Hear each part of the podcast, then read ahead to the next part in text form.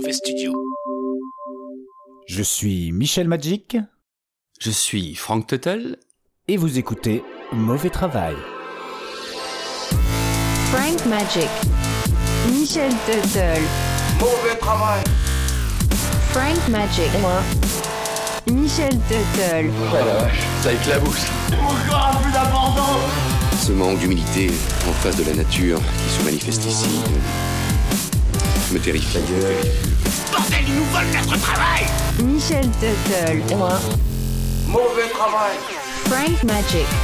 Le sort de la terre va dépendre de vous.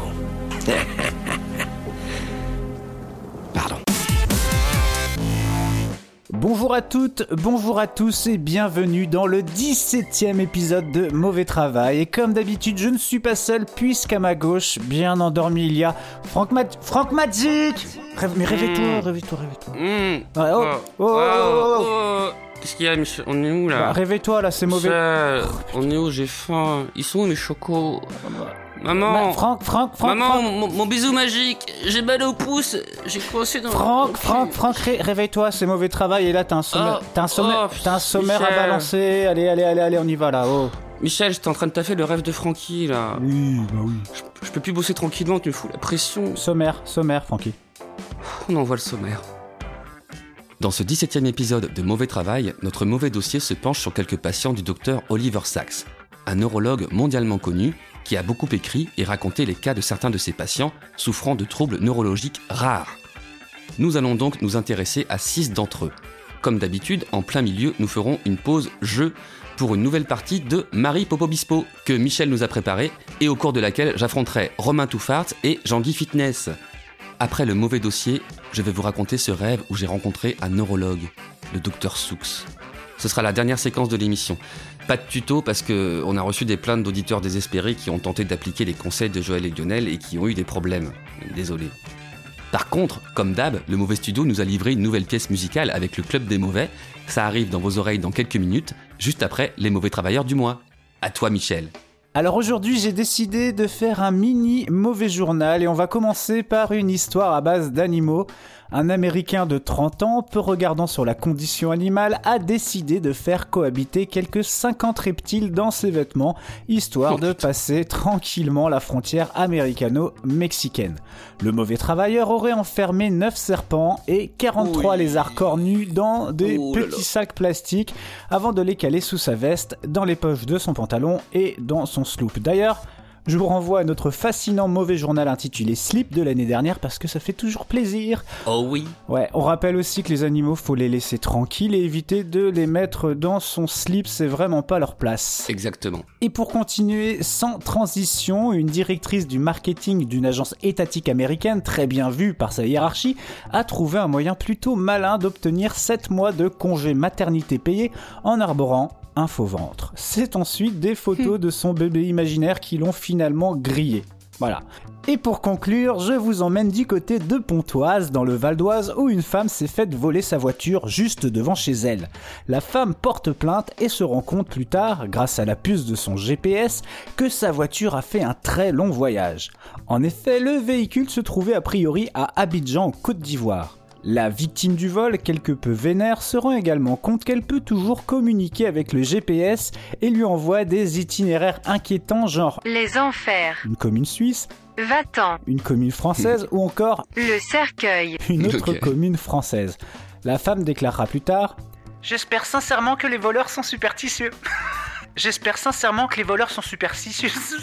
J'espère sincèrement que les voleurs sont superstitieux. Francky, à toi la main. Merci Michel. Et ben alors, puisque dans cet épisode nous allons parler neurologie, mon mauvais travailleur du mois est un neurochirurgien, c'est presque pareil, ok?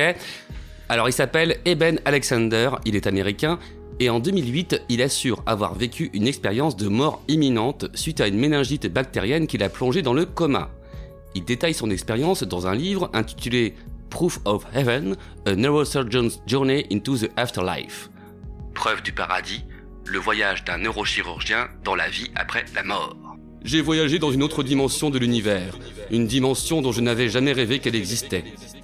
Là, il a découvert des nuages blancs rosés sur un ciel bleu profond et Des êtres chatoyants, transparents, très différents de tout ce qu'on peut connaître sur notre planète. Parmi des millions de papillons, il rencontre une jeune femme aux pommettes saillantes et aux cheveux dorés qui lui parle, mais sans utiliser de mots.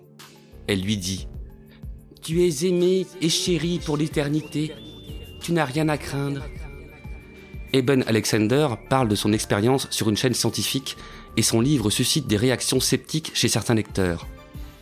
Il semble qu'il n'y ait eu qu'un rêve intense, rien de plus. Une anecdote personnelle ne constitue pas une preuve, quand bien même elle vous touche. 3% des Américains, donc plus de 9 millions de personnes, ont un jour vécu une expérience de mort imminente. Mais était-il vraiment sur le paillasson de l'au-delà? Sans nier le vécu d'Eben Alexander, Dean Mobbs, psychologue à l'Université de Columbia qui étudie la neurobiologie et la peur chez les humains, nous donne sa réponse. Il n'est rien de paranormal. Notre cerveau peut fabriquer des expériences intenses comme celle-ci, notamment dans des situations de confusion ou de traumatisme. Il essaie de réinterpréter le monde et ce qui l'entoure. Dean Mobbs signale aussi que le corps humain peut fabriquer d'importantes doses d'opioïdes quand il est en grand danger et que leurs effets euphorisants sont semblables à ceux décrits lors d'expériences de mort imminente. Conclusion. Qu'on soit neurochirurgien, barman ou agent immobilier, on peut tous faire des expériences extraordinaires et se tromper sur la nature de ces expériences, car notre esprit nous trompe. Mais si on porte une blouse blanche, on peut toujours en faire un bouquin. Bah exactement, merci Francky pour ces conseils science et carrière professionnelle. Avant d'entamer ce mauvais dossier, comme à chaque émission, nous vous présentons un nouvel artiste issu tout droit des mauvais studios. Le mec est très chaud sur les jeux de mots, il est seul mais son nom c'est le Club des Mauvais et on vous propose d'écouter son tout dernier single et dans ce monde où Fred Musaraigne, extrait de son dernier album, tire 25 fois sur mon doigt et tu verras pour vous maintenant dans Mauvais Travail. Ouais, le Club des Mauvais. Hein. Dans ce monde où Fred Musa règne, veulent être validés comme Johnny. Dans ce monde où Fred Musarène veulent être validés comme Johnny. Alors comme eux, Nicole Croisy. Et si comme Berk, il sans gêne aborde le truc comme Catherine ou fait tapis. Comme Bernard, Boilet de Barde comme Gérard et comme Raymond. Tiens bon la barre, faut pas douter comme Mélanie. Même si t'as pas la grâce de Kelly comme le général Tad de Gaulle. De neveux comme Catherine, de 2 mètres de long comme Alain. Car tout est lié comme Sébastien, comme Bernie Soin. Un bon voisin, j'ordonne un bouquet à Carole. Et même si comme Dari tu colles et comme Louis tu te sens si mal comme Béatrice, casse dont la dalle à l'instar d'Angela Davis ou appelle vite Gaël ton fils ou appelle vite Gaël ton fils, ouais, le club des mauvais. Ah. Te laisse son son comme Véronique et Sandra Oh t'as froid l'ami du genre dans les gens sont là la mif. Michel revient fait pas de fugain. Bruno dit lui laisse pas solo. Faut pas laisser les potes sous l'eau Faut pas laisser les potes solo Je drop le name n'importe quoi. Et dans le fond je crois que tu t'en bats. Ouais et dans le fond je crois que tu t'en bats dans ce monde où Fred Musarène veulent être validés comme Johnny, alors comme eux, Nicole Croisy, et pas comme eux, Gilbert Rozon, je veux pas finir en prison dans la maison, François Roson, ça veut rien dire cette chanson. Non, allez changer de chaîne comme coupe, soit vénère en bois kilo joue, génère ça tout, puissant comme Bruce, sort ton pote Laurent de la hausse, même si comme frère de Gilles tu ou fais comme Georges et ferme ta bouche, allez je me barre comme Jean-Marc, et ouais comme Mireille, je suis bien d'art, avec René Jabba Descartes, même si je suis blanc comme Michel, mon style prévaut comme Daniel, comme Claude, je rends toujours la monnaie, comme Lisa, tu me dois la monnaie, je tape Christian comme sur mon clavier, comme à l'époque c'était le bon temps naïf, kick et Yves, tu m'entends, allez je me barre, comme Jean-Marc. Non? Le club des mauvais à l'instant dans Mauvais Travail avec Et dans ce monde où Fred Musa règne. Euh, d'ailleurs, il a pas dit Maman je t'aime dans le morceau, euh, donc du coup je le dis Maman je t'aime. Francky, c'est l'heure du mauvais dossier, alors dis-moi de quoi allons-nous jacter dans ce 17ème épisode? Ce mois-ci, nous allons parler troubles neurologiques, avec une galerie de personnages qui ont tous dû s'adapter à des pertes de facultés que nous utilisons tous au quotidien sans y réfléchir, comme par exemple la capacité de reconnaître les visages, les objets, le sens des mots, ou comme la proprioception, un mot qu'on vient d'apprendre et qu'on vous expliquera si vous ne connaissez pas. Notre source, dont nous citerons des passages dialogués, est un livre du neurologue Dr Oliver Sacks, L'homme qui prenait sa femme pour un chapeau, paru en 1985 et que vous pourrez trouver au format poche aux éditions Point dans la collection Essai. Je remercie d'ailleurs Soum Soum, une collègue que j'ai connue à mon stage en gestion administrative en flux tendu, pour m'avoir recommandé cet ouvrage. Merci Soum Soum. Avant de parler du premier patient, on va vous présenter rapidement le docteur Sachs. Juste après le jingle. Vous les utilisez tous les jours sans y penser. Eux, ils ont perdu leur capacité sensorielle. Voici les cas curieux du docteur Sachs. Né à Londres en 1933, mort en 2015 à New York, Sachs est médecin, neurologue et écrivain, auteur de 25 livres. Après l'obtention de son doctorat en médecine, il part exercer la profession de neurologue à New York en 1965. Il travaille comme neurologue, consultant dans diverses maisons de soins à New York et en hôpital. Il est aussi instructeur puis professeur en neurologie au collège de médecine Albert Einstein de 1996 à 2007 et est affecté à la University Medical School of New York de 1999 à 2007. Puis, il rejoint la faculté de l'Université Columbia en tant que professeur de neurologie et de psychiatrie. Il consacre la plus grande partie de sa vie à étudier des patients souffrant de troubles neurologiques, en particulier l'autisme et le syndrome de Tourette, et il publie des ouvrages sur les études du comportement d'individus ayant subi des troubles au lobe de leur cerveau qui le rendent célèbre. C'est son livre L'éveil qui le fait connaître en 1973. Il y est question de patients souffrant d'encéphalite léthargique, une forme de maladie du sommeil dont il les soigne grâce à un médicament. Ce livre donnera le film L'éveil de Penny Marshall avec Robin Williams et Robert De Niro, sorti en 1990. Son plus grand succès, c'est L'homme qui prenait sa femme pour un chapeau, où il nous parle des patients les plus singuliers qu'il a rencontrés. Les personnages que nous allons vous présenter sont issus de la première partie du livre consacrée aux pertes. Les autres parties sont excès, transport et le monde du simple d'esprit. Elle nous parle de réminiscences spontanées, de perceptions modifiées et de manifestations remarquables apparaissant chez les personnes dites retardées.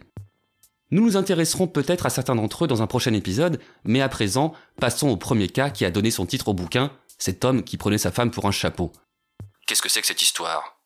Ah, eh ben c'est le premier cas présenté par le docteur Sachs dans son livre. Il s'agit du docteur P, chanteur et musicien reconnu dont l'âge n'est pas précisé, est professeur de musique depuis quelques années lorsqu'il vient avec sa femme consulter Sax pour un problème de reconnaissance faciale. En effet, il n'arrive plus à reconnaître les visages de ses étudiants. Leur voix par contre, il les reconnaît sans problème. Aussi, il lui arrive d'engager la conversation avec des objets à partir du moment où il a vu en eux un visage. Bouche d'incendie, parc-mètre, poignée de meubles. Ce n'est qu'au bout de trois ans, lorsqu'on lui diagnostique un diabète, qu'il se demande si ce dernier n'aurait pas affecté ses yeux. Il consulte donc un ophtalmo, qui l'oriente vers un neurologue, Dr Oliver Sacks. Celui-ci, lorsqu'il rencontre P, remarque l'attitude étrange de son regard. Il comprend plus tard que son patient ne le perçoit pas comme un tout. Il identifie un œil, une oreille, le menton. Mais tout ça ne forme pas pour lui un visage identifiable. Sax enlève la chaussure de P pour un test de réflexe et lui demande de la remettre. Et là, il y a un blocage chez P, très concentré sur son pied. C'est ma chaussure, n'est-ce pas? Non, c'est votre pied. Euh, voilà votre chaussure. Ce n'est pas un problème de vue, c'est autre chose. La question n'est pas de savoir s'il voit, mais de savoir ce qu'il voit. Afin d'en savoir plus, Sachs lui montre un numéro du National Geographic Magazine et lui demande de décrire quelques photos.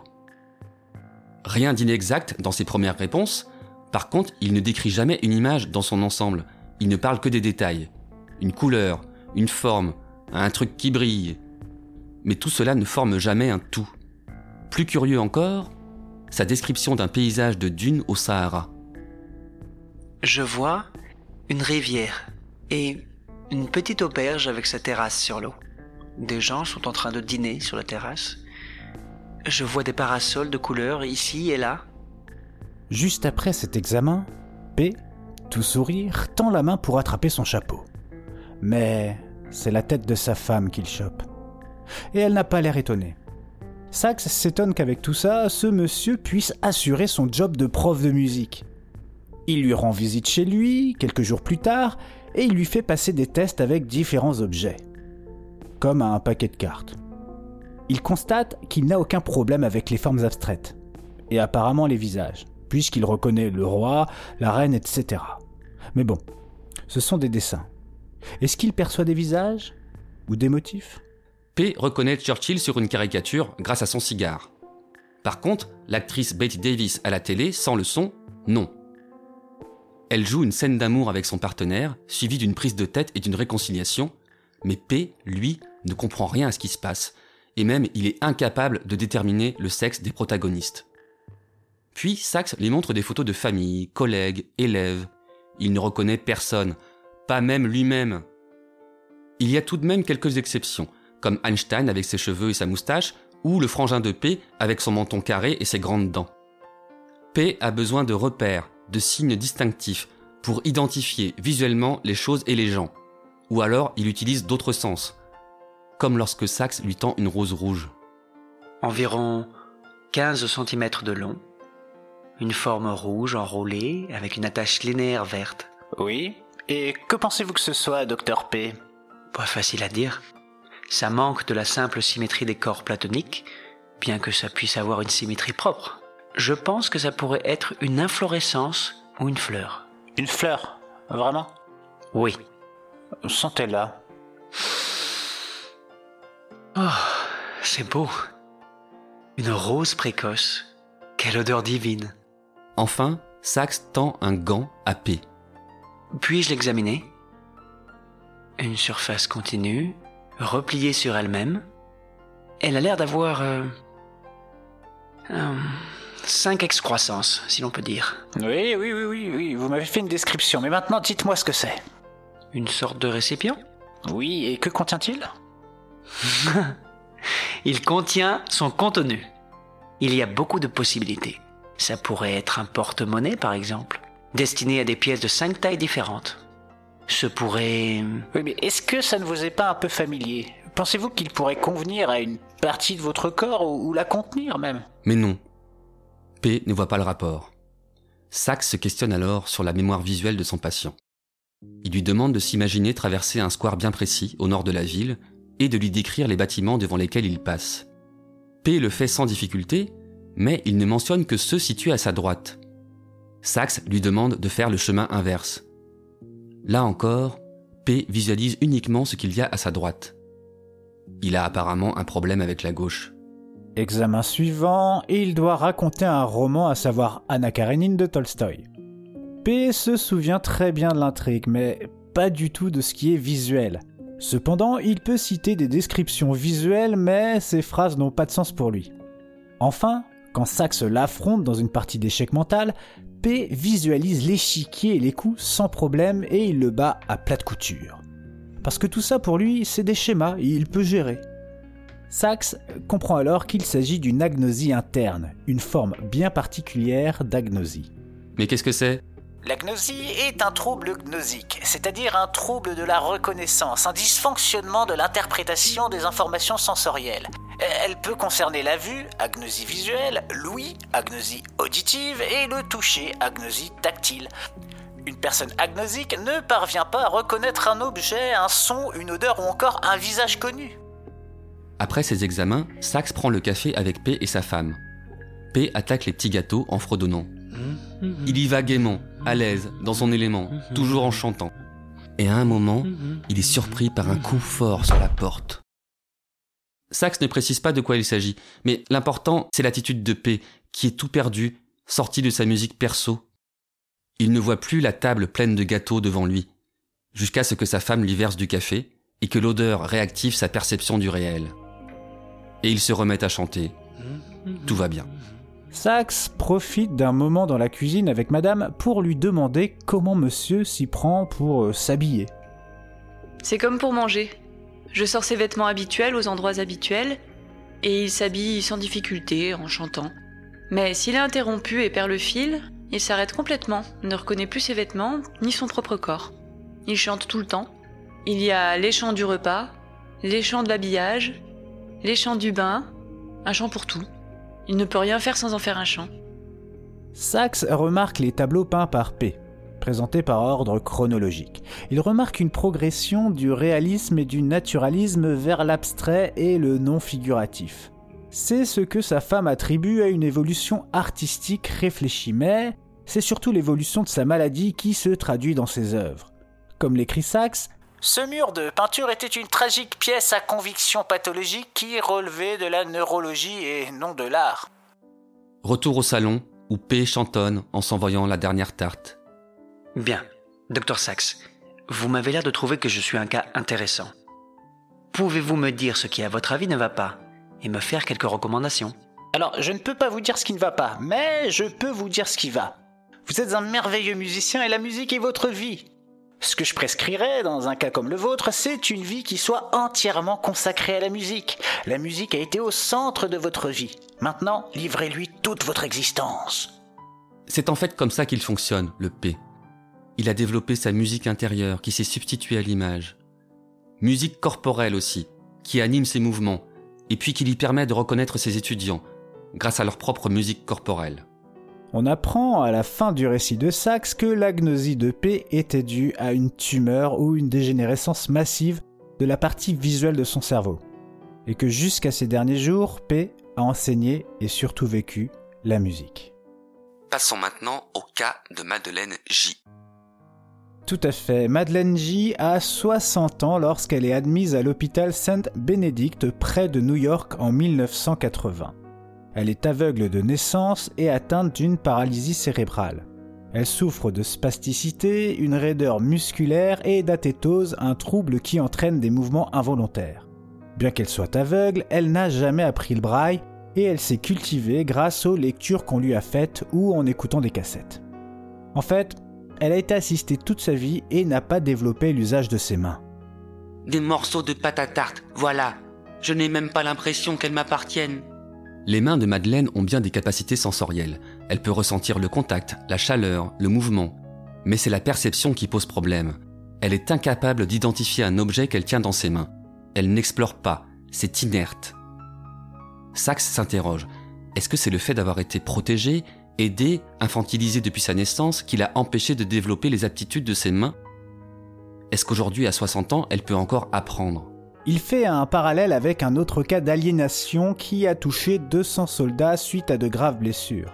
On parle d'une dissociation du système gnosique qui rend possible la gnosie, c'est-à-dire l'usage perceptif des mains.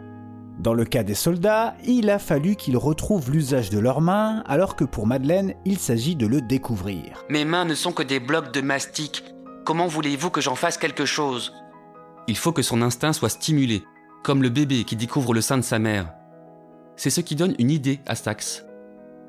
Il demande aux infirmières Laissez le repas de Madeleine légèrement hors de sa portée, à l'occasion comme par hasard. Ne la laissez pas mourir de faim, ne la tourmentez pas, mais faites preuve d'un peu moins d'empressement à la nourrir. Ce qui, un beau jour, est mis en application. Et là, qu'est-ce qui se passe? Madeleine a vraiment la dalle. Elle s'impatiente. Alors elle tend le bras, elle tâtonne et elle chope un bagel. C'est, à 60 ans, son premier acte de perception manuelle. À partir de là, ses mains sont réveillées et elle progresse très vite. Étant privée de vision, sa maîtrise du langage lui est très utile pour identifier et définir les choses. Un bagel par exemple, c'est... Un pain rond avec un trou dedans. Une fourchette. Un objet plat et allongé, muni de plusieurs dents pointues. Madeleine demande de l'argile et se met à modeler. Sa première sculpture est un chausse-pied. Au bout de quelques mois, elle a envie de découvrir les gens. Alors elle les tâte. Et sa découverte des visages se retrouve dans ses sculptures.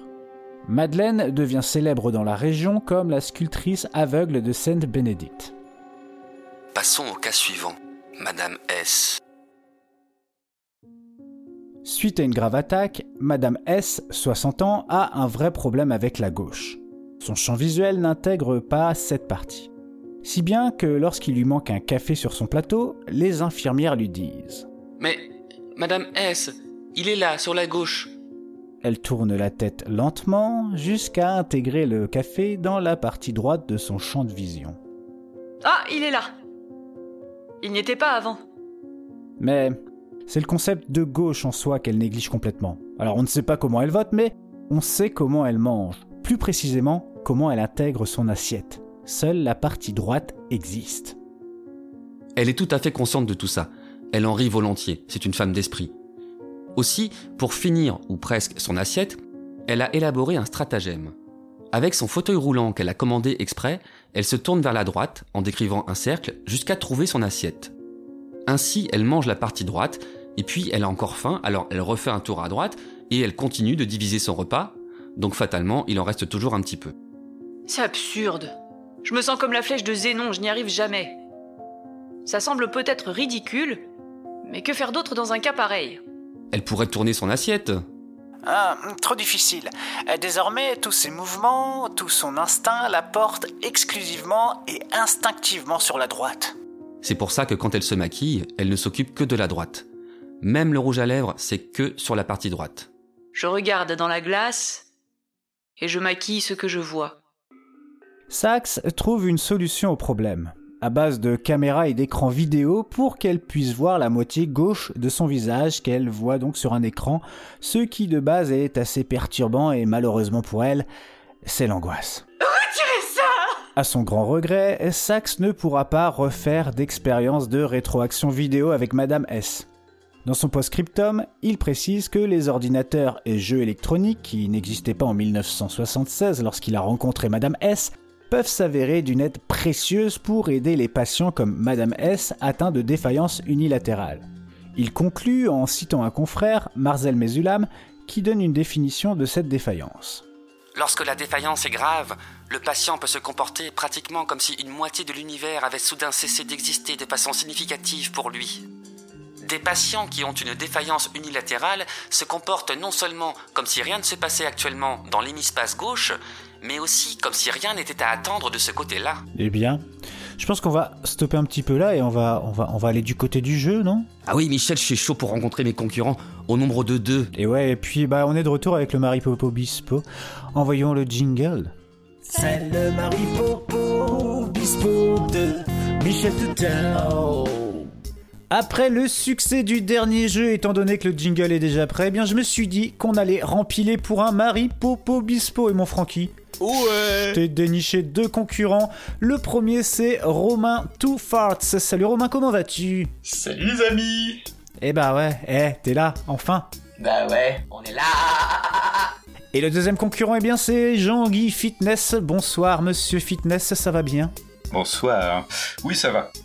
Ok, bon allez, pas de long discours, hein, je vous rappelle juste que le Maripopo Bispo, c'est un film mélangé à un nom d'artiste et nous allons tout de suite faire l'inventaire des buzzers. Francky Devons-nous faire un petit rappel des règles? Par contre euh, Rappelons que lorsque Michel euh, énonce le pitch, quand on a trouvé la réponse, on buzz Ouais. et on attend qu'il ait fini le pitch pour donner la réponse. Tout à fait, et maintenant, Francky, ton buzzer. Le buzzer de Roumain... De Roumain Le buzzer de Romain Two Farts, s'il te plaît. Merci. Jean-Guy Fitness, votre buzzer. Merci à vous. Ceci étant fait, balançons ce déjà mythique jingle. C'est parti. C'est le Maripopo Bispo de chanteur, chanteuse, acteur, acteuse, film Alors c'est parti pour le premier Marie Popo Bispo. Dans ce film très controversé, on assiste aux 12 dernières heures du Christ qui, dans cette version, aime les pantacours et a une voix insupportable. Après un dernier repas avec ses potes, les apôtres, lui demande de faire un dernier discours. Quelque peu fatigué, il refuse en invoquant le fait qu'il a pas le style, pourtant pas hostile, mais pas pour lui le costard uniforme, même s'il le préfère à une couronne d'épines parce que ça fait mal C'est parti. La passion de Christophe Maé. Oh là là là, Jack, Jack, un point pour euh, Frank Magic. Yeah. Les gars, je compte sur vous. Attention le deuxième. Mesdames et messieurs, c'est le Mambo numéro 5. Un petit peu de Vincent Cassel dans ma vie, mais il y a aussi Monica Bellucci, Jérémy Régnier et Samuel Le Billon, le tout réalisé par Christophe Gans. Mambo numéro 5. Alors, est-ce que vous avez le film Moi, j'ai la chanson et le film, mais je vois pas le jeu de mots parce que je vois euh, Lou Béga et le pacte des loups. Béga, c'est Ah ça bah oui, Lou Béga, mais tu, sais, tu l'avais pas le- Mais Alors, le loup, Mais Lou, Lou Lou- Bé- Lou Béga et le pacte des loups. Lou, Bé- Lou Béga, acte des loups. Le pacte des loups Béga Oui Oh, Un point pour Romain Two Farts. Bien J'ai joué. oublié de faire mon buzzer C'est vrai que c'était obligatoire. C'était pour le... Alors attention, c'est parti. Ça va aller très vite ce jeu encore. hein. On a 8 propositions, hein, je vous l'avais pas dit. Alors le petit Gandhi Juna, un rappeur à voix bien puissante, assiste impuissamment au meurtre de ses parents. Complètement traumatisé, il grandit avec une seule idée, se venger. Du coup, il voyage aux quatre coins du monde pour étudier la criminologie, les arts martiaux, ho, ho. et de retour chez lui, le jeune homme se, euh, se charge de l'entreprise qui porte son nom et dont il est l'héritier. En gros, il met un masque, une cape et se prend pour une chauve-souris romain. J'ai entendu ton buzzer en premier. Ouais. Bat- Maître Gims? Non, bah c'est, c'est, c'est- il y a les- on a les filles, on a le film, on a également euh, l'artiste. Batman Biggie Maître Gims? Non, euh, juste le nom de famille. On, Bat- l'a- on l'appelle plus maître, hein, vous le savez? Ah, Batman Big Gims. Oui. Oh Oh là là là là là là. Et on est déjà à la quatrième proposition. Alors on signale l'arrivée massive sur Terre de Martiens à bord d'innombrables soucoupes volantes. Dans une langue inconnue et d'une voix nasillarde, il diffuse la nouvelle sur toutes les télévisions du globe. Le président des États-Unis, Bruno Twix, fait alors une annonce en direct afin d'entrer en contact avec eux. Dans une version alternative, il survit à la rencontre et trouve lui-même la solution en remarquant que les Martiens meurent dès qu'ils entendent une chanson appelée Uptown Funk. Oui, monsieur, monsieur Jean-Guy euh, Fitness. C'est Mars Attack le film, mais après, putain. Ah oui, Oh, c'est euh, pareil, j'ai Romain- pas, la- j'ai pas la rêve de la chanson. Bruno Mars attaque Oui Oh Bruno Mars Bravo. Attacks. Eh oui, Uptown Funk. Je t'attendais là-dessus, Jean-Guy, hein, pourtant, je te le dis. Ah oui, bah oui. Alors, après, après la mort de sa compagne Corail et du reste de la couvée à la suite de l'attaque d'un barracuda, le poisson clown marin doit prendre soin de son fils unique handicapé par une nageoire atrophiée, ce qui ne l'empêche malheureusement pas de jouer de la guitare et de faire entendre sa voix compliquée. Lors de son premier jour d'école, afin de prouver sa valeur à ses copains, le jeune poisson décide de nager jusqu'à la surface pour toucher un mystérieux bateau. C'est alors qu'il se fait enlever par un plongeur. Son papa le cherchera des jours, à base de Mais t'es où? Pas là Mais t'es où? Mais t'es pas là Mais où? T'es où? Oui, euh, oui, Romain. Romain? Né. Des. Non, non, non, je l'ai pas. Non, euh, Viviane Ouais, ouais, ouais, le monde devient Nemo, je te Le l'accorde. Oh Eh, c'est ça, le monde devient Nemo. Allez, on est déjà à la sixième, les gars, attention. Alors là, on va. de- Alors attention, grosse référence pour moi. Un petit robot qui ne communique qu'avec des yeah yeah et des bounce et des tum tum pala est le dernier être sur Terre. 700 ans plus tôt, l'humanité a déserté notre planète en lui laissant le soin de nettoyer la Terre. Mais celui-ci a développé un petit défaut technique, une forte personnalité. Curieux et indiscret, il est surtout très seul. Un jour, il bute contre un énorme truc qui l'empêche d'avancer. Un mur. Mais pas n'importe quel mur. Le mur du son. Pendant tout le reste du film, il s'emploiera à essayer de passer ce fameux mur du son. Bounce. Camaro et Wally. Bon, il y a un jeu de mots entre Wally et The Wall of Sound ou je sais pas quoi. Non, mais alors, non, non, non, euh, non, non. C'est Camaro, non? Non, c'est pas Camaro. On est plus. euh, ro- enfin, euh, Jean-Guy est plus proche. Bah, C'est Euh, le mur du son, non? Ouais, euh, le mur du son, mais c'est pas, c'est pas Camaro, c'est un autre. C'est un autre, c'est Ouais, c'est The- euh, Oh Ah, ah, Wally Denzel ouais, Walid Enza, bien joué, bravo. Mmh. Ah, c'est pas possible, je suis prêt. Et les années 90 Moi. Euh, J'avais pas la ref musicale. Alors euh, pour le moment, euh, on a donc 4 points pour Romain et 2 pour Francky. Attention Voilà, voilà. Jean-Guy. Alors attention, là c'est l'avant-dernier. Depuis les années 70, l'agence Townsend, dirigée par le mystérieux... Depuis les années 70, l'agence Townsend, dirigée par le mystérieux Charlie Townsend, est réputée pour les services de ses anges, un trio de détectives talentueuses et intelligentes. Au fil des années, le trio change avec l'arrivée de nouvelles recrues. Il est composé depuis maintenant quelques années de Natalie Cook, Dylan Sanders et Alex Munday. Trois femmes au parcours très différent. Un jour, toutes ces femmes sont tuées. Et il rencontre un rappeur belge. Ouais. Qui a tous les talents requis pour des missions qu'il pourrait lui confier. Mais le problème, c'est que ce rappeur est seul et que Charlie est pas chaud pour recruter Elvis Romeo. euh, Elvis Romeo, Rome- d'accord. ah, Romeo Elvis, pardon. Ou même Stromae. Euh, du coup, il se dit bon, on est dans un film peu porté sur la cohérence, alors si je prends de l'ADN de mon rappeur, ainsi je pourrais en avoir trois pareils pour le même prix. Ouais. Alors le rappeur, vous l'avez ou pas? Parce que là, c'est là le plus con. Moi j'ai tout, moi j'ai Oh, oui, oui. buzzé. Hein. Non. Oui. Non, non, moi j'ai buzzé. Hein. Ouais, Francky. Charlie et c'est drôle, c'est Charlie et c'est drôle de Damso. Oui. Yeah. Ah ouais, bah non, je, Oh je l'avais pas. Et là, on a le dernier. Attention. Attention, attention. Journaliste pour la chaîne locale de Buffalo, Monsieur Nolan est réputé pour ses sujets originaux. On l'appelle même le boss. Pourtant, sous ce personnage léger né aux USA, Born in the USA dans le texte original, se cache un homme à deux doigts d'exploser. Un jour, lors de son premier reportage en live, Nolan ne supporte pas la nomination de son rival et pète complètement les plombs. Plus tard, il est victime d'un accident de voiture et repète un plomb. Il est tellement vénère qu'il gueule après Dieu, qui lui répond avec cette douce voix qu'est celle de Morgan Freeman. Morgan le met au défi et lui donne tous ses pouvoirs afin qu'il voit s'il peut faire mieux que Dieu lui-même. Le boss. Je vois le film, mais. Le pas la boss, chanson. il est né aux USA. Il Attends, attends, attends. Ah, ah. Euh, Bruce Springsteen tout puissant. Oui Oh bravo Oh là là, Jean-Guy Bravo pour, le- pour le dernier. Et Jean-Guy a sauvé la... Oh là sauvé l'honneur. Bien joué Jean-Guy, franchement. je- Jean-Guy est le winner T'y croyais de pas la partie. Ouais. Voilà, franchement, ce point est magnifique. Ah, là, il a marqué à, la, à la dernière seconde, c'est magnifique. Eh bien, nous allons recompter les points et féliciter euh, le gagnant. Euh, le dernier, c'est donc euh, mon ami Jean-Guy, euh, Jean-Guy Fitness. Ensuite vient euh, Francky. Et le gagnant est Romain, bravo Bravo Merci à Romain, tous, merci à tous. Je voudrais euh, passer un mot pour euh, ma maman, euh, ma femme et mes enfants, euh, pour qui euh, Ta femme, ton fils, ton domaine, Voilà. tout ça Ok, bah, ça fait plaisir, ça fait plaisir. Euh, Étienne, est-ce que tu as un... Étienne, non, c'est pas Étienne. euh, C'est Jean-Guy. Jean-Guy, est-ce que tu as un mot euh, à délivrer? Euh, voilà. Est-ce qu'il y a... Je crois qu'il y a ton fils pas loin, est-ce qu'il veut délivrer un mot? Euh, le fils est parti et l'autre il dort. Donc c'est ouais non. Ouais, ça à va. part euh, Ça va parce qu'il est 3h du matin, donc c'est quand même cool qu'il soit allé se coucher quand même il y a 10 minutes. hein. Bravo, euh, bravo papa. Voilà, bah merci les gars, en tout cas c'était cool. Euh, mon petit Francky, nous allons repartir maintenant direction le mauvais dossier. Ouais. C'est parti, jingle. C'est parti, jingle. les années 90 Vous les utilisez tous les jours, sans y penser.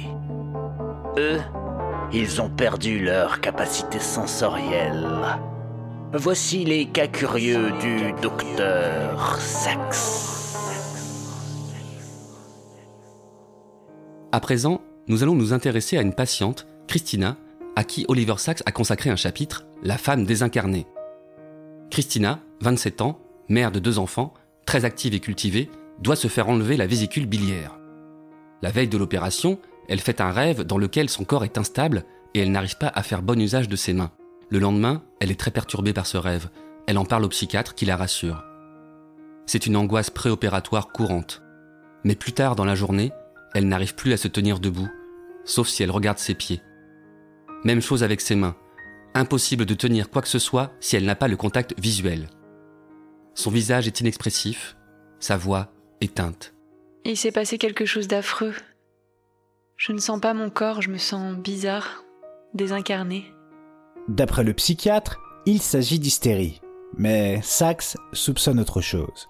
Il fait appel à un physiothérapeute qui reste un peu sur le cul. C'est tout à fait extraordinaire. Je n'ai jamais rien vu ou lu de semblable sur la question. Elle a perdu toute proprioception, de la tête aux pieds. La proprioception, qu'est-ce que c'est? Eh bien, il s'agit de la perception de soi-même, plus précisément de son propre corps, de sa position et ses mouvements dans l'espace. C'est cette espèce de processeur interne du système qui fait qu'on peut marcher sans regarder nos pieds ou boire une bonne bière les yeux fermés. Christina ne peut pas le faire. Étant donné son état préoccupant, l'opération est reportée et avec l'équipe de l'hôpital, Sachs lui donne ses explications. Le sens du corps nous est donné par la vue, par les organes de l'équilibre, le système vestibulaire et par la proprioception. Normalement, les trois vont ensemble. Si l'un fait défaut, les autres peuvent, dans une certaine mesure, le compenser ou s'y substituer. Il lui parle d'autres patients qui ont les mêmes symptômes, mais seulement aux jambes, et qui ont besoin de leurs yeux pour compenser. Si l'on demande à l'un de ces patients de remuer les jambes, il peut fort bien vous répondre D'accord, docteur, mais euh, dès que je les aurai retrouvés. Alors ce que je dois faire, c'est me servir de ma vue, de mes yeux, là où avant je me servais de... Comment dites-vous? La proprioception. J'ai déjà remarqué que je peux perdre mes bras. Je les crois à un endroit et je les retrouve ailleurs. Cette proprioception, c'est en quelque sorte les yeux du corps, le moyen par lequel le corps se voit lui-même. Et ce qui m'arrive à moi, c'est une sorte de cécité du corps. Mon, mon corps ne peut plus se voir lui-même s'il a perdu ses yeux, n'est-ce pas? Aussi je dois l'observer? Être ses yeux, n'est-ce pas? En effet, c'est vrai, vous pourriez être physiologue. Il va falloir que je sois une sorte de physiologue, car ma physiologie s'est détraquée et ne reviendra peut-être jamais naturellement normale. Malheureusement, elle a raison de l'envisager parce qu'elle va vivre le reste de sa vie avec ça, en tout cas les huit années qui suivront, jusqu'à ce que le docteur Oliver Sacks écrive son bouquin qui est l'unique source de ce mauvais dossier. La semaine suivant son diagnostic, elle reste en état de choc, elle ne sort pas de son lit et mange à peine. Et puis elle s'habitue à sa nouvelle vie, à s'écrouler sur elle-même dès qu'elle ferme les yeux, à guider les différentes parties de son corps avec sa vue.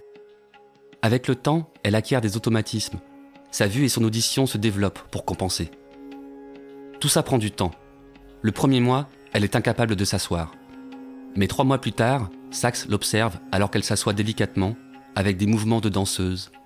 Elle a trouvé sa posture. Elle gère son corps dans l'espace. De même, quand elle parle, c'est avec une voix théâtrale, car elle a perdu sa posture vocale naturelle. Sa posture faciale est inexistante, quand elle ne force pas son expressivité artificiellement. Christina reprend une vie normale. Elle apprend à marcher, elle prend les transports en commun, toujours avec une extrême vigilance. Toujours, sinon elle se détraque. Par exemple, si elle parle en mangeant, elle peut serrer très fort ses couverts jusqu'à avoir le bout des doigts tout blanc. Et quand la pression se relâche, c'est la totale inertie des mains, pas de nuance entre les deux. Elle passe presque un an en rééducation à l'hôpital et elle retrouve sa vie, ses enfants, son boulot de programmeuse où elle est très efficace avec son sens visuel très développé. Mais sa proprioception est perdue. Elle continue de se sentir désincarnée. Je sens mon corps comme sourd et aveugle à lui-même. Il n'a pas le sens de lui-même. C'est pas facile tous les jours. Elle galère à grimper dans le bus. Les gens croient qu'elle est bourrée ou folle. Et elle n'a pas le temps de leur faire un cours sur la proprioception. Son invalidité n'est pas connue, alors elle n'est pas soutenue. Elle a des moments de désespoir et elle se confie à Saxe. Si seulement je pouvais éprouver quelque chose. Mais j'ai oublié ce que c'était. J'étais normale, n'est-ce pas? Je bougeais comme tout le monde. Oui, oui, bien sûr. Il n'y a pas de bien sûr. Je ne le crois pas. Je veux des preuves. Saxe lui montre une vidéo tournée chez elle avec ses enfants, quelques semaines avant ses premiers soucis médicaux. Oui, bien sûr, c'est moi. Elle sourit, puis se met à pleurer. Mais je ne peux plus m'identifier à cette fille élégante. Elle n'est plus. Je ne m'en souviens plus. Je ne peux même pas l'imaginer. C'est comme si on m'avait extirpé quelque chose au milieu de moi-même. C'est ce qu'ils font aux grenouilles, non? Ils leur extirpent les centres nerveux avec leur moelle épinière ils les dénervent. C'est ce que je suis. Dénervée comme une grenouille. Approchez Venez voir Chris Le premier être humain dénervé Elle n'a pas de proprioception, aucun sens d'elle-même Chris l'a désincarnée La femme dénervée Alors qu'elle rit frénétiquement, Saxe la calme. Allons, allons, allons, allons, allons. Tout en se demandant N'est-ce pas elle qui aurait raison? Christina vit parfois des moments de grâce. Par exemple, son kiff, c'est les balades en décapotable, avec la sensation du vent sur son visage et son corps. C'est sur cette note positive que nous allons conclure son histoire. C'est merveilleux. Je sens le vent sur mes bras et sur mon visage. À ce moment-là, j'ai la vague impression d'avoir des bras et un visage. Ce n'est pas tout à fait ça, mais c'est tout de même quelque chose. Cela m'ôte pendant un instant cette horrible voile de mort. Je vais conclure avec une info donnée par Sachs dans le post-scriptum de ce récit. Un certain docteur H. H. Schoenberg lui a raconté qu'il s'est retrouvé avec une foule de patients atteints de symptômes similaires ou pas loin, et que la plupart d'entre eux étaient des passionnés de la santé qui s'envoyaient de la vitamine B6 en quantité déraisonnable. Alors les petits mauvais, attention à l'abus de pyridoxine. Le cas suivant, est un souvenir des années de médecine du docteur Sachs. Une infirmière l'appelle pour lui parler d'un patient qui la laisse perplexe. C'est un jeune homme qui est arrivé ce matin. Il a été normal toute la journée, très gentil. Et puis il a fait une sieste. Quand il s'est réveillé, ce n'était plus du tout le même. Il est très étrange et très excité. Il est tombé de son lit et il refuse de remonter. Il a fait toute une scène assis par terre à brailler. Docteur, pouvez-vous venir essayer d'arranger les choses? Saxe débarque, il trouve le patient par terre près de son lit, fixant sa jambe gauche, avec un air mêlant colère, inquiétude, ahurissement et consternation. Euh, pouvez-vous retourner dans votre lit? Euh, Vous avez besoin d'aide? Le jeune homme fait non de la tête. Saxe s'accroupit pour écouter son histoire. Je suis venu ce matin pour des tests. Moi, je me suis plaint de rien. Mais c'est les neurologues. Ils ont trouvé ma jambe gauche paresseuse.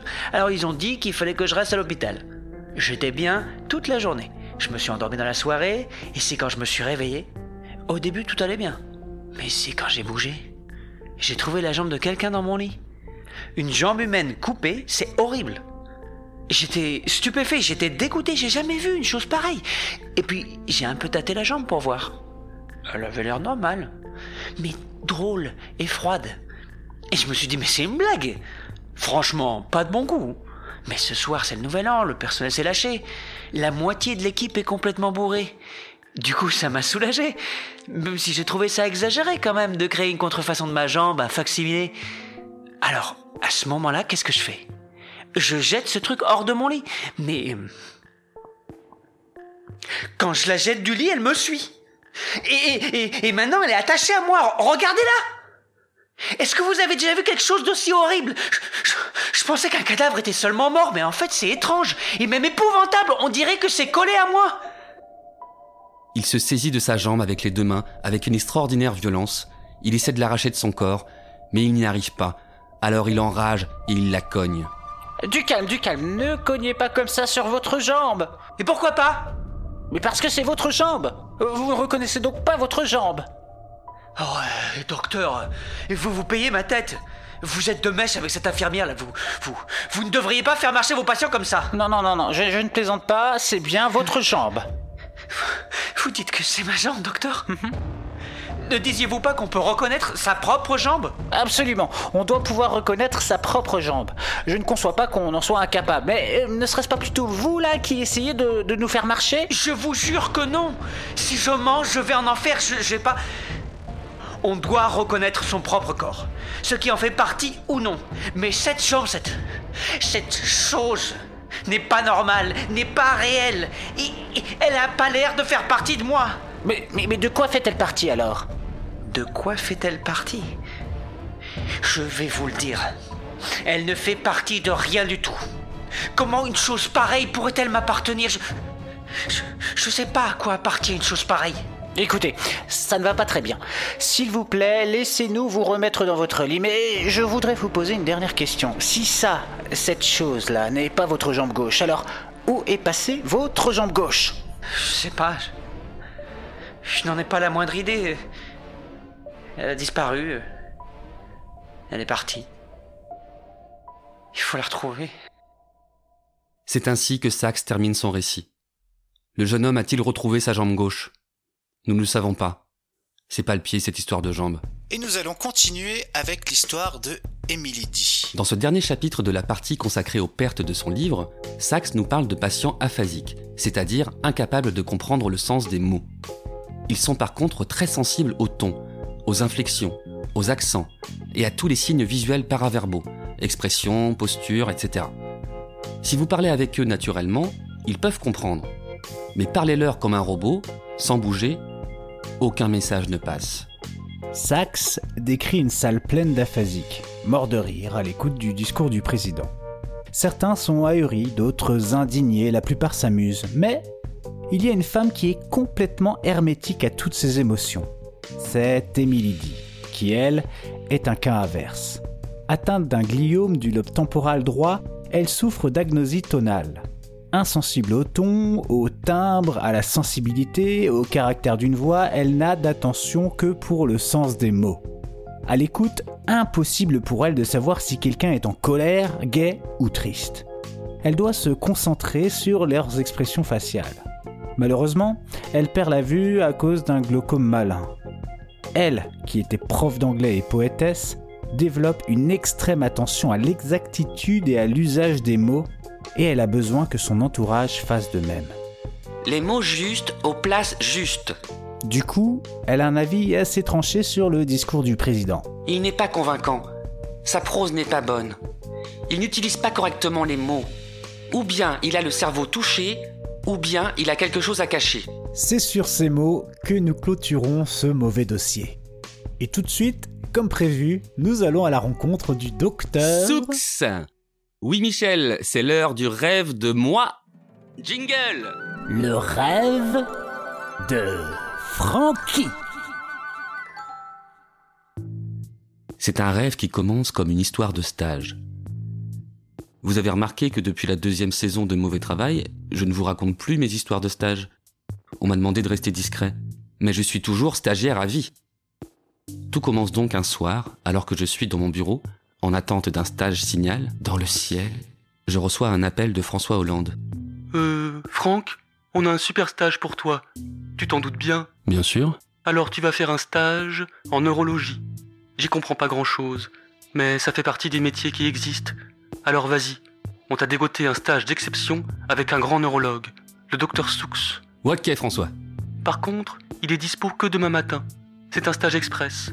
Mais ça va le faire. Je compte sur toi, mon stagiaire sûr. Normal. Je me rends donc au cabinet du docteur Soux. Qui êtes-vous? Bonjour, je suis Franck Magic, stagiaire. Je n'ai rien compris. Veuillez s'il vous plaît répéter votre réponse en chantonnant. C'est le seul moyen de me faire comprendre votre propos. Et mettez-y l'émotion adéquate, c'est important. Bonjour, je suis Franck Magic, stagiaire. Bonjour Franck. Retrouvez-moi au fond du couloir, au dernier étage. Ok. Ok, donc je prends le vieil ascenseur jusqu'au dernier étage. Je pousse le portail et je traverse le couloir qui est plein de portraits sculptés dans l'argile, des individus hagards, perdus, avec des excroissances extravagantes de certains membres, ou bien des absences de ces mêmes membres. Au fond du couloir, une porte que je franchis, et je me retrouve dans la salle d'attente du docteur Soux. La porte du cabinet s'ouvre. C'est vous, Franck Magic. Je reconnais votre bouillonnement intérieur. Il sonne à mes oreilles. Bonjour, docteur Soux. Soux me fait entrer dans son cabinet. Alors, c'est quoi le programme de la matinée?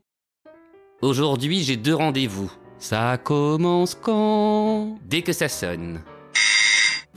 C'est Monsieur Glondin. On a rendez-vous à 9h. Monsieur Glondin, montez. Monsieur Glondin est un petit monsieur chétif et dégarni qui regarde ses pieds. Bonjour, monsieur Glondin. Bonjour, docteur Soux. Alors, comment ça va mieux? Oh ben, pas tellement mieux parce que c'était compliqué de. Bah, docteur Soux Pourquoi quand il parle, vous le comprenez alors qu'il chante pas? Parce que je vous ai raconté des conneries. J'ai pas besoin qu'on chante pour comprendre ce qu'on me dit. C'est malin. Excusez-moi, monsieur Glondin, je vous ai coupé. Alors comment allez-vous? Oh ben pas terrible parce que il pleut dehors. Il a fallu que je mette mes bottes. Aïe aïe aïe aïe. Oui. Bah c'est quoi le problème? Monsieur Glondin est atteint d'un trouble qui l'amène à attribuer à certains de ses organes des fonctions inappropriées. Par exemple, euh... quand je dois décapsuler une bière, j'essaie de le faire avec mon oreille, mais ça marche pas et ça fait mal. C'est pour ça qu'il s'est mis à la bière en canette. Et oui, avec Dr Soux, on trouve des solutions. Tant mieux. Quoi d'autre? Quand je rentre dans une église, je fais le signe de croix avec mon genou. Pas évident, mais j'y arrive. Ok, je vois. Galère quand même, hein. Et pourquoi c'est un problème que vous ayez dû mettre vos bottes? Monsieur Glondin prend son. son membre pour un chausse-pied. Oui, alors, il faut qu'il soit plus concombre que radis. Sinon, obligé de tirer dessus comme un malade pour que ça rentre sous le talon. Et quand je fais levier, ça fait un mal de chien. Aïe aïe aïe L'enjeu est donc de contrôler l'afflux sanguin de son engin afin qu'il puisse se chausser sans se faire trop de mal. Nous allons poursuivre l'entraînement de la dernière fois, avec une projection mentale. Ah oui, ça j'aime bien. Aujourd'hui, ça va se passer dans un train. Bon bah moi je vous laisse. Je suis mal à l'aise. Oui, allez patienter jusqu'au prochain patient. Ok. Alors, monsieur Glondin, vous êtes dans un train à grande vitesse ou une locomotive? Oh ben, c'est un Wigo. Je patiente donc jusqu'au prochain patient, qui arrive en avance et qui s'installe dans un fauteuil en face du mien. Avant même de lever les yeux sur lui, j'ai cerné sa dégaine avec son perfecto là. Tu m'as reconnu Bah ouais, vous êtes Philippe Manœuvre Moi c'est Franck Magic, stagiaire. T'as dit quoi là? Vous êtes Philippe Manœuvre Tu me fais plaisir Francky, tu me tutoies. T'es Philman Bah ouais, c'est moi Qu'est-ce qui t'amène chez le docteur Soux Figure-toi que j'ai un gros problème de perception musicale, c'est très pénible. Ça se caractérise comment? Quand j'écoute de la musique, je distingue plus les sons tels qu'ils sont. Je les entends, mais mon cerveau les réinterprète, quoi. Et ça donne quoi? Bah ça donne la voix de François Hollande sur absolument tous les éléments de la musique. Tous les instruments? La voix, le rythme, la guitare? Les nappes sonores, les scratchs Francky, essaie de te mettre à ma place, quoi Check ta playlist sur Spotify, imagine ce que j'entends. Je sors mon téléphone, je check ma playlist. J'étais en train d'écouter Around the World des Daft Punk. Ça pourrait donner quoi? J'essaie d'imaginer.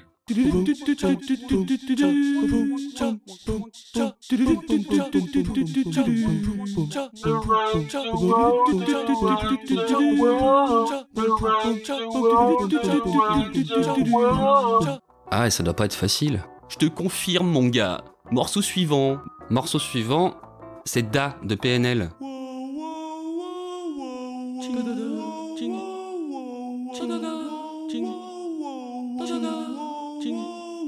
Ma foi, y'a personne qui l'arrête. Penalty chouris au gardien.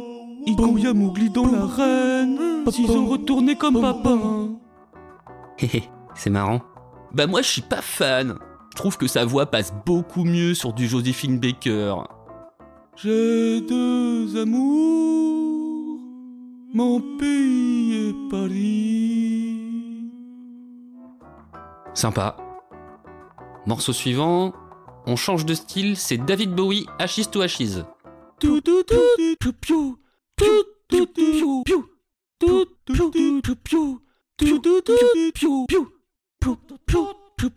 remember such early song.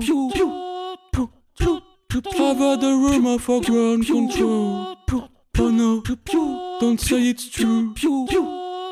Je préfère largement l'original, quoi. Ouais, je comprends. Mais alors qu'est-ce que vous faites avec le docteur Soux On essaie de travailler mon addiction à la musique, mec. Pourquoi? Qu'est-ce qui se passe si vous écoutez pas de musique? Je supporte mal le silence.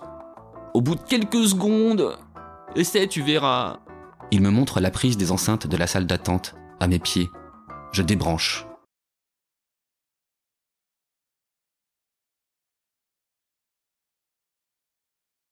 C'est dur. Ça me démange. Je crois que je vais pas tenir très longtemps. Ça y est, je tiens plus là. Bon bah c'est parti. I see a red door and I want it painted black. No colors anymore, I want them to turn black. Ok, je remets la musique. Merci Frankie, je suis fan des Stones, hein, mais je préfère la voix de Mick Jagger. Je me demande si un jour il pourra retrouver les voix de ses chanteurs préférés. Monsieur Glondin, je vous dis à la semaine prochaine. Mais je le connais, lui.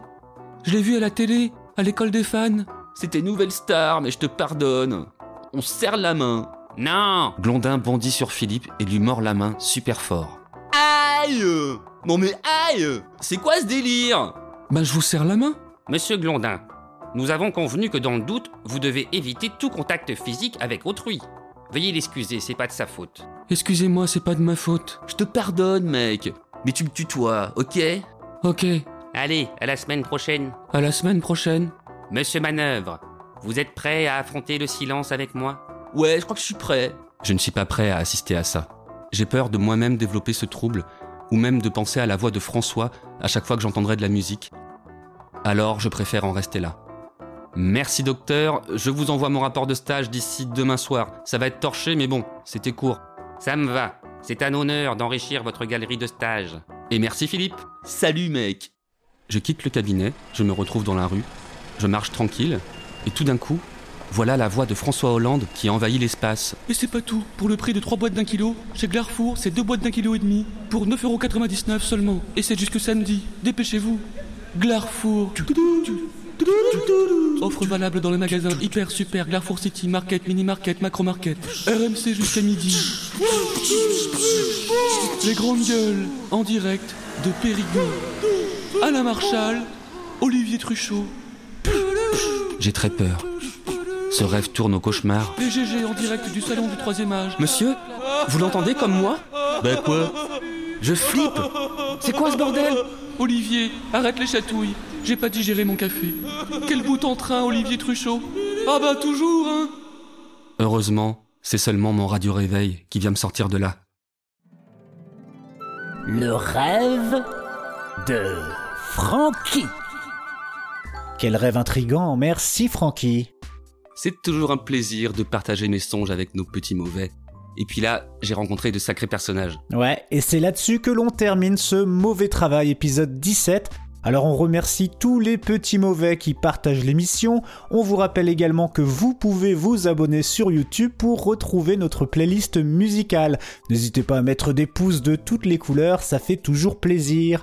J'en place également une pour mon pote Mauvais Sang qui a sorti 4 morceaux que vous pourrez retrouver sur Bandcamp. On mettra le lien dans la description. Bon bah là je crois que j'ai tout dit. Francky, je te laisse clôturer l'émission. Ce fut un plaisir de travailler sur l'écriture de ce mauvais dossier que tu as monté avec brio.